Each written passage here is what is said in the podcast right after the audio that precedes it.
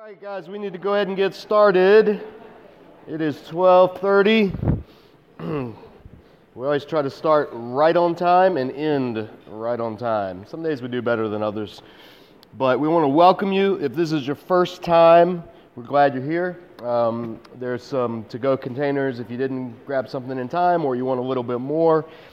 You are welcome to it. All of this is provided by Ruth's Chris, and we're very thankful for them. Uh, we ask that you, whatever you think the meal is worth, leave it here in the tips jar, and that goes straight to the people in the kitchen who feed us every time. If you like this ministry and the teaching and uh, want to see it continue, you can always go to discipledojo.org. That's my ministry. And become a monthly donor. We really, really need monthly donors $10 a month, $20 a month, whatever you can give. But that helps us do things like this on a regular basis, as well as all of the other teaching, DVD, video curriculum, uh, podcast, all kinds of cool stuff. So check out the website, discipledojo.org. Let's jump into Deuteronomy now because we are at the end of the major section of the book. Deuteronomy 26 is where we are today, and the entire section that we've been in for months now, uh, going all the way back to the spring was, um, let me see if I can find the exact spot, the section of Deuteronomy where it starts in the stipulations. And we've talked about, yeah, all the way back to know, like chapter 5. Yeah, actually, chapter 4, verse 44 is where this section began. So, chapters 4 through 26, huge chunk of the book of Deuteronomy, has been what in the ancient Near East covenant treaties was known as the stipulations. So, to recap, because some of you haven't been here for this study, in the ancient Near East, the world of the second millennium BC, so that's like 1500s, 1400s BC, sometime around then, which is around the time this is going on, whenever uh, two entities, let's say city states, countries, whatever, would make an agreement, there would be a treaty, a covenant document that would be written up and then afterwards, there would be a covenant ratification ceremony where the covenant would be accepted by both parties, and it was basically like signing your name to the contract. Now, these ancient Near East treaties, we have many of them, and you can read them if you want to go to a library and go to the ancient Near East section. Um, I have it sitting on my shelf, a number of these treaties, and you can see that they parallel Deuteronomy in structure. So when we read Deuteronomy, what we're reading is God using the ancient Near East suzerainty treaty covenant format to show his people hey, this is the kind of king you're serving. Me. Not a human king, not an earthly king, not a Hittite king, not an Assyrian king, not an Egyptian king. You are serving the king of the universe.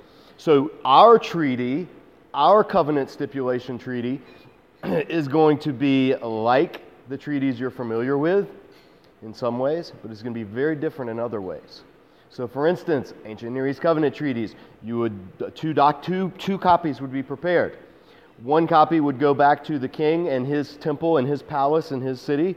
The other copy would stay with the vassal in their palace, in their, rather in their uh, temple of their god, so that both countries, both cities, both people's gods were witness to the covenant that they had made together. Okay? That's how it worked. Make copy here. All right, we both sign it. We do the covenant ceremony. We have a meal together. And then the copies come back with us and go in our respective temples to our respective gods.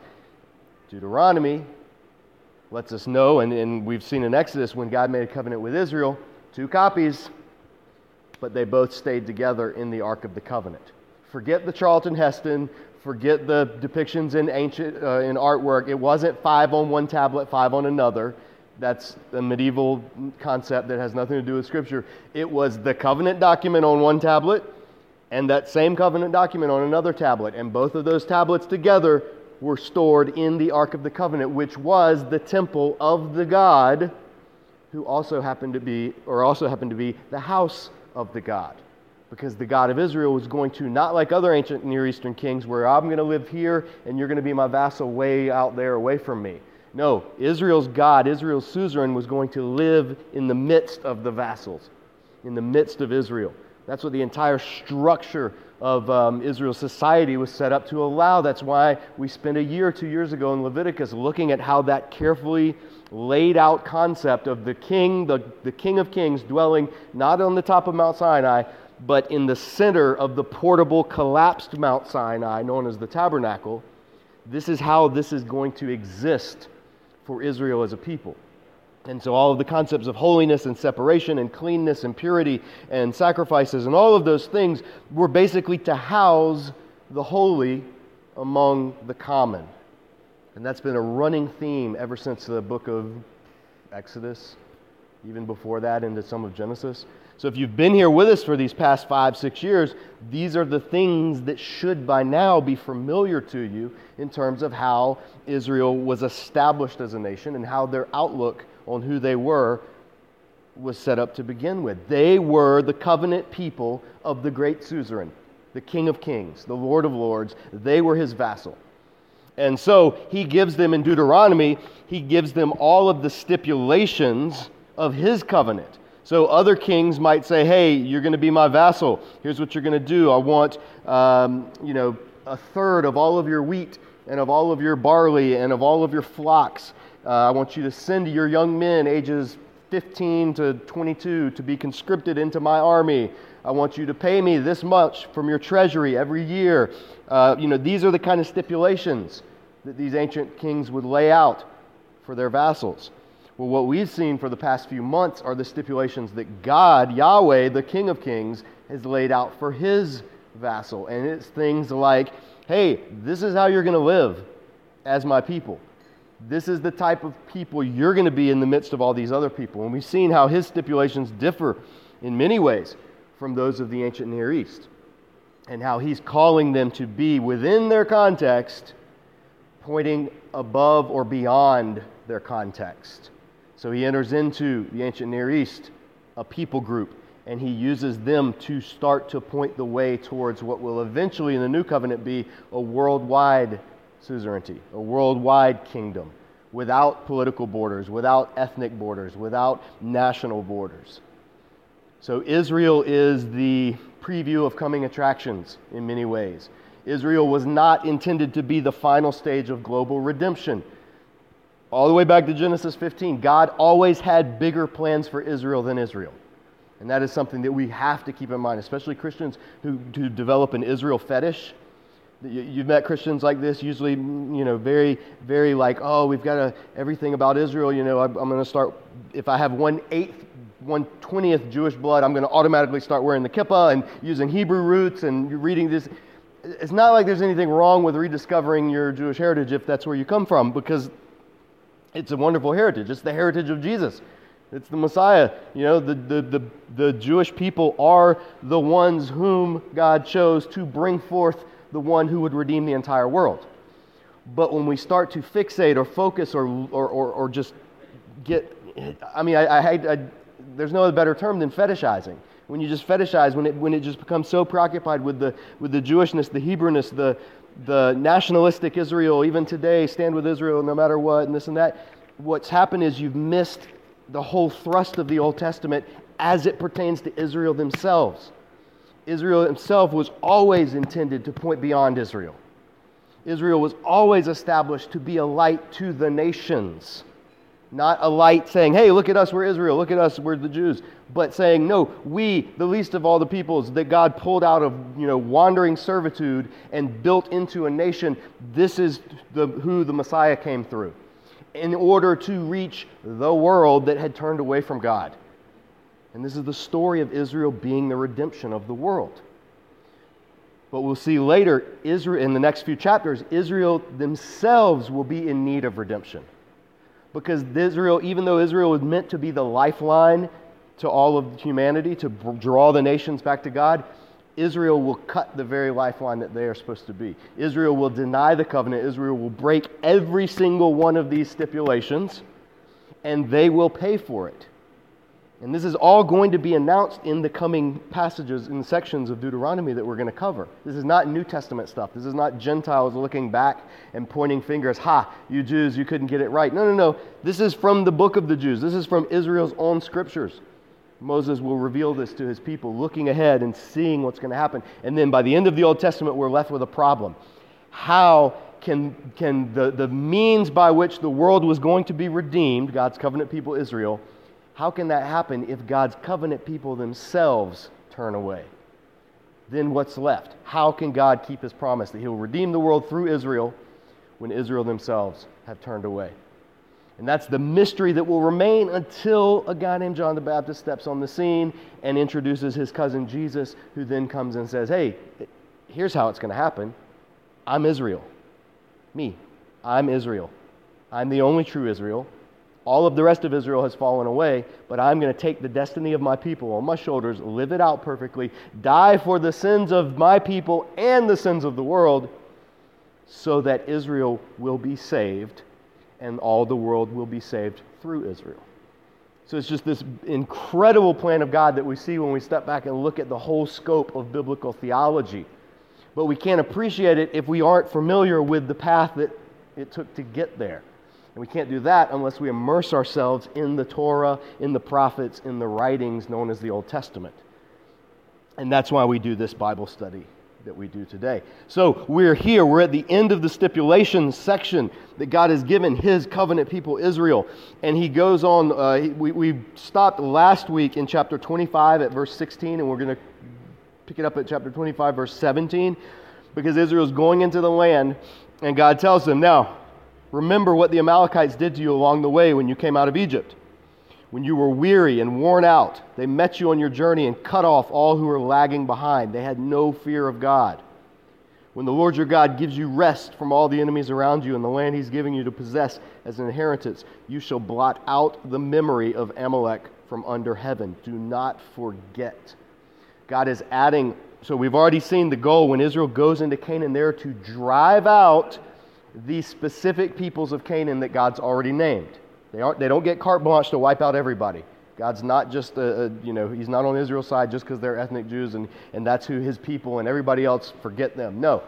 God says there's specific peoples that I'm using you, my people, to judge these peoples of Canaan. And now in this section, He's adding, and added to that list is going to be this other, sect, this other group of people called the Amalekites. Why? The Amalekites harassed, hounded, chased, followed Israel, and picked off the stragglers.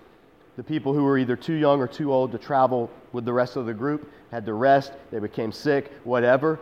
The Amalekites would pick them off, would destroy them. And God's saying, the Amalekites now have brought upon themselves the status of Canaanites. And so they will be treated among you like Canaanites. That means that in addition to the the Hittites, Perizzites, Jebusites, Girgashites, you know, all of the ones that we've read so far, the Amalekites are added to the list. Why? Because of what they did to you when you were at your weakest, most vulnerable stage. And God said, Those who bless you, I will bless. Those who curse you, I will curse to Abraham's descendants. And at this point in the narrative, Abraham's descendants are the covenant people Israel. And so the Amalekites are going to actually reap what they sowed when they thought they could destroy Israel or pick off or had no fear of God. So God's telling Israel, when you get into the land, remember this. And, and, and, and they will be wiped, their, their name, the name of Amalek, will be wiped out along with the name of the rest of the Canaanites that we've looked at. Because God is, God is, remember, Israel is God's covenant army that is being sent into enemy territory to drive out the enemy that's in that territory. That's the mindset that Deuteronomy, that Moses is wanting to leave this group of uh, second generation Hebrews with. So, verse tw- uh, chapter 26. This is the final stipulation. Of all the stipulations, this is the end of it. It's very interesting what it ends with. When you've entered the land the Lord your God is giving you as an inheritance and have taken possession of it and settled in it, take some of the first fruits of all you produce from the soil of the land the Lord your God is giving you and put them in a basket. Then go to the place the Lord your God will choose as a dwelling for his name, that's the tabernacle, and say to the priest in office at the time, I declare today to the Lord your God that I have come to the land the Lord swore to our forefathers to give us. The priest shall take the basket from your hand, set it down in front of the altar of the Lord your God. Then you shall declare before the Lord your God, My father was a wandering Aramean and he went down into Egypt with a few people and lived there. and became a great nation, powerful and numerous. But the Egyptians mistreated us and made us suffer, putting us to hard labor. Then we cried out to the Lord, God of our fathers, and the Lord heard our voice and saw our misery, toil, and oppression. So the Lord brought us out of Egypt with a mighty hand and an outstretched arm, with great terror and miraculous signs and wonders. He brought us to this place and gave us this land, a land flowing with milk and honey. And now I bring the first fruits of the soil that you, O Lord, have given me. Place the basket before the Lord your God and bow down before him. Then you and the Levites and the aliens among you shall rejoice in all the good things the Lord your God has given to you and your household. So you're the first thing you're to do when you go, when you bring in the crops. This will be every third year, the year of the tithe. We saw this back in chapter 14. You bring forth the first fruits, the best part, not the leftovers. The first fruits, you bring it, you present it, and you say, you don't just say, okay, here's my gift, I'm to go home now. No, you give your gift and then you recount, verbally recount the history of the people of God that, of which you're a part. It's, it's a verbal reminder every time you bring the first fruits. I'm bringing this not as my gift to you, God. I'm bringing this as the portion of your gift to me that you've required. See, this keeps the mindset in, in, Israel that you are not giving God anything. We give God nothing. We give God nothing. What we do when we bring our gifts and our offerings is we give back to God part of what He has entrusted to us as stewards and said, if everybody's doing this, then all of the people's needs are going to be met. Trust me. I know it seems like you don't have enough to get through the month. I know it seems like bills are tight. I know it seems whatever. Give me the first and the best, and I'll take care of the rest. And this is an act of faith that Israel would have to do because they, did, they lived in a time where your day to day life was uncertain. You lived on a daily basis. You, did, you didn't store up in refrigeration units meat for the coming year. You know, what you hunt and killed, you had to eat very soon, or that would go bad. You know, your crops, you had no, there was no, you know, big storehouse feed and seed places that you could go to if you had a bad crop and get a do over. Your crops, you lived and died with your crops, with how God blessed the land. And so God's having Israel do this, reminding them hey, I'm the one. Remember, I'm your suzerain. I'm the one who's bringing you to this land. All that you have is because of my free gift of grace. That's why they recount that my father was a wandering Aramean. Some translations you could say my father was an ailing or a perishing Aramean. The word wandering, perishing, ailing could be translated in similar ways, but the point is the same. I, I as a person am here today with my first fruits of my crops in spite of the fact that my ancestor, who, whose name I bear, it's talking about Jacob, by the way, if you didn't guess that, you weren't here for Genesis. It's talking about Jacob. Wandering Aramean, Jacob went up to Paddan Aram. That's where Aramean comes from. He married Rachel Leah, the concubines. They had that whole breeding war, dysfunctional family, just all kinds of craziness. Then, on his way back from that wandering, back down to the promised land, he got a name change Israel. They are to come before God every time they bring the tithes, the first fruits, and say, This is where I came from, and this is where I am now. And it recounts the history of God's grace. And that's how they're going to live. And so he goes on to say, verse 12, When you have finished setting aside a tenth of all your produce in the third year, the year of the tithe, you shall give it to the Levite, the immigrant, the fatherless, and the widow so that they may eat in your towns and be satisfied. Then say to the Lord your God, I have removed from my house the sacred portions and given it to the Levite, the immigrant, the fatherless, and the widow, according to all you commanded. I have not turned aside from your commands, nor have I forgotten any of them. I have not eaten any of the sacred portion while I was in mourning, nor have I removed any of it while I was unclean, nor have I offered any of it to the dead. I have obeyed the Lord my God. I have done everything you commanded me. Look down from heaven, your holy dwelling place, and bless your people Israel and the land you have given us as you promised on oath to our forefathers, a land flowing with milk and honey. Only once the poor have been fed can Israel then say, I have kept your commandments. only once there has been social justice, which to some Christians is a bad word, although it shouldn't be, only then can Israel stand up and say, I have kept your commands, now bless me. This is the last stipulation. This is the end of it. So, all of the things the sacrifices, the purity the laws, the sexual laws, the holiness laws, the battle, you know, acts, how you're supposed to act in war and in battle, and, uh, you know, how you're supposed to do your laws, how you're supposed to try criminals, and how you're supposed to acquit the innocent, and all of, the, all of this, at the end of the day, the last commandment that you have to remember is give your portion so that the poor, the immigrant, the fatherless, the widow can eat in your towns the last thing that God says. Then you can say, I have obeyed everything you commanded. The first greatest commandment is what? Love the Lord God with all your heart, soul, mind, and strength. The second, Jesus says, which is like it, love your neighbor as yourself. The prophets will come down hard on Israel in the future because Israel will do the exact opposite. Israel will keep doing the feast, they'll keep doing the holy days, they'll keep talking about how they're the people of God, they'll keep decorating the temple, on and on and on but they will neglect the needy, they will take advantage of the poor, and God will send them prophet after prophet saying, Hey, all your hymns and all your worship songs, I hate them. Your cymbals and your songs and your choruses and your prayers, they're noise in my ears. Why? Because the widow, the orphan, the fatherless are going hungry. If you don't keep that, don't you dare claim to be my people.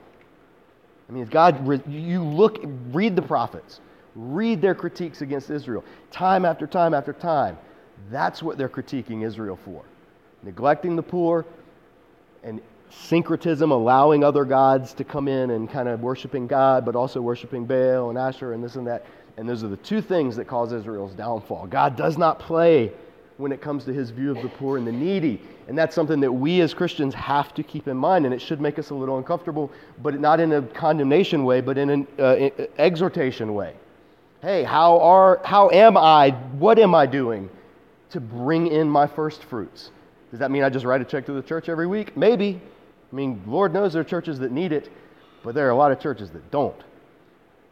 And so we have to discern hey, how am I caring for the poor? How am I caring for the needy? Am I giving so that people can be fed and clothed?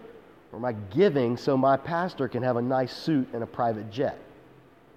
Two very, very, very different things. So, even in our giving of our first fruits, bringing it before the priest. And also remembering, am I giving because, uh, let me throw God a bone here? Or am I giving because God has given me so much? How dare I withhold from what God has given me because I think I may need it in the future? When God, who knows the future, has already said, No, give and it'll be given to you. A full measure, pressed down, shaken, running over. That's a test of faith. It's one that we don't always pass. I love what Christopher writes. I've always I've mentioned Chris Wright in here a lot. He's, I've met him a couple of times. He's an Old Testament scholar, uh, my favorite living theologian, biblical interpreter by far. His commentary on Deuteronomy on this section, he talks about, and I posted it on my Instagram today, uh, a line from this. He says, uh, in noting all of this and how Israel would then later claim, well, but we still do our prayers, we still keep the holidays, we still do this and that. And uh, he said, sacred rites are no atonement for social wrongs. And I love that. Con- sacred rites, R I T E S, like sacred duties, sacred, you know, being, being religious, are, is no atonement for social wrongs. And it's something that has challenged God's people ever since the second millennium BC. So we finish this section out before we leave. Verse 16 The Lord your God commands you this day to follow these decrees and laws. And he's talking about everything we've read all the way back to chapter 5. Follow these decrees and laws. Carefully observe them with all your heart, with all your soul. You have declared this day that the Lord is your God, and that you will walk in his ways, that you will keep his decrees, commands, and laws, and that you will obey him. And the Lord, so you said your part, you've declared, I will do this. And the Lord has declared this day that you are his people, his treasured possession, as he promised, that you are to keep all his commands. He has declared that he will set you in praise, fame, and honor high above all the nations he has made, and that you will be a people holy to the Lord your God, as he promised. Literally, it says he has uh, declared that he will set you literally for praise, for a name, for honor, to be a holy people. And if you read commentaries on Deuteronomy, many of the interpreters, and if you read some of the translations, they'll even say this, this praise, this fame, this name is not Israel's, it's God's. Israel will be the one he sets as a beacon to all the nations of the world to look at for the sake of the name. What name? The name Israel? No. The name. Hashem. Yahweh. The name. God. Israel is to be the model. They are a city on a hill. They are a light of the world. They are salt to the earth. All these images that Jesus used that we think he made up, he was calling his hearers in his day back to what Deuteronomy and all of Torah had called them to be all along. Jesus didn't invent anything new when he taught his Sermon on the Mount. He corrected misinterpretations and bastardizations of what had come before. But Jesus called people back to Torah because the time for its completion was coming to an end in his own body, literally. And so that's the ethic that, we, that, that, Deuteronomy leaves us with. This section, it ends. The next chapter is going to be now. Here's the ceremony that you're going to do when you cross into the land. And it's going to be the covenant ratification ceremony, which would happen when you made a covenant. We've seen this back in Exodus. God made the covenant with their parents. What did he do? He called some of the elders up. They had a meal together. They had a, a, covenant. Moses took some of the blood of the covenant, he sprinkled it on the people, and he said, This is the blood of the covenant. And he actually sprinkled it on them. And the people said, Yes, we'll obey everything. They did a covenant ratification ceremony. Then, as we saw in Numbers, they broke the covenant left, right, and center. They broke it as much as you could possibly break it. And so God says, Okay, you broke the covenant. You took the blood on yourself, and then you broke the covenant, so you're going to die, and you will be excluded from what should have been your inheritance. So now, covenant ratification 2.0. When the people enter into the land, they are going to reaffirm the covenant that their parents broke, and they're going to get a chance to walk in God's ways. But, but the pattern. The pattern in all of this is incredibly important because it sets the paradigm for what salvation means in the New Testament. Grace came first. Israel did not earn their way out of Egypt. Israel did not rescue themselves out of Egypt.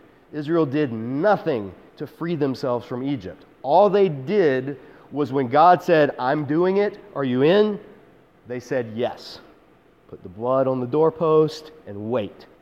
God redeemed them. So there was a choice they had to make. If they didn't put the blood on the doorpost, they would have died in Egypt, their firstborn, along with all the Egyptians. Yes, they had a choice. That's not works righteousness. I don't care how super Calvinist you are and you think that that's just anathema. It's not, it's biblical theology. They did have to obey, but they didn't earn anything. They contributed nothing to their salvation. Moses, God, through Moses, brought them out of Egypt through the waters of the Red Sea to the mountain where he met them, gave them the covenant, and said, Now that I've saved you, that's the term comes from of Exodus, the term of being saved. It's not a New Testament term, it's an Old Testament term. And it meant quite literally, now that I've saved you, here's how you're going to live as a result or as a response to my grace. So you got grace, then you get law.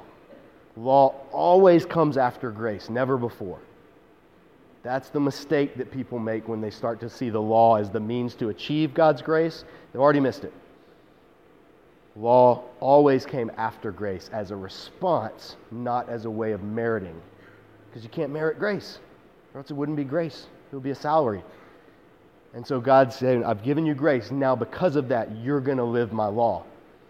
And as you live the law, and the nations see you living as my people and are drawn to you because they're being drawn to me, then you are glorified, and my name is made great through all the earth. And that's what I intended all the way back in Genesis that went wrong, and the nations scattered and dispersed, and people went after other gods, and this and that.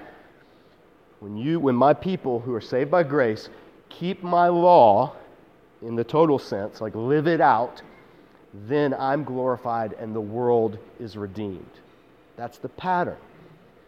Well, that's how it went in the Old Testament. We live in the New Testament. The only thing that's changed is the scope and the nature of the law, what it looks like to keep it. But it's still the same paradigm. We're saved by grace, We don't do anything except believe and accept, and it's done. We, because of that, then we live our faith. Work out your own salvation with fear and trembling because it's God who works within you. That's a New Testament, not an Old Testament verse. We live out the law of Christ, not the law of Moses, the law of Christ. Romans talks all about it, Galatians talks all about it. And as we live out the law of Christ, people, the nations, are drawn to this relationship that we have with God. And then that is what gives us a foothold into or, or, or, a light into the darkness to show people, hey, well, this is why I do what I do. This is why I live like I live. This is the God I serve. And people are drawn to God. It's the exact same paradigm. Salvation is a thoroughly Old Testament concept, not a New Testament concept. We're out of time. So, next week, we're going to come back. We're going to look at the ceremony that they have to do, which is both strange but also oddly fitting. Then, we're going to read the blessings and the curses. It's going to get rough. Um, you're going to eat, and then you're going to read things that make you want to throw up what you ate. It's okay. That's how we roll here at Ruth Chris Bible Study. Just be prepared for it when you get to the curses because they get pretty heinous. Um, and that'll carry us through the holidays, and then we'll, we'll be done with Deuteronomy for the year. So we got to go. There's leftovers, there's seconds. Come get it. Uh, have a great week, and we'll see you next time.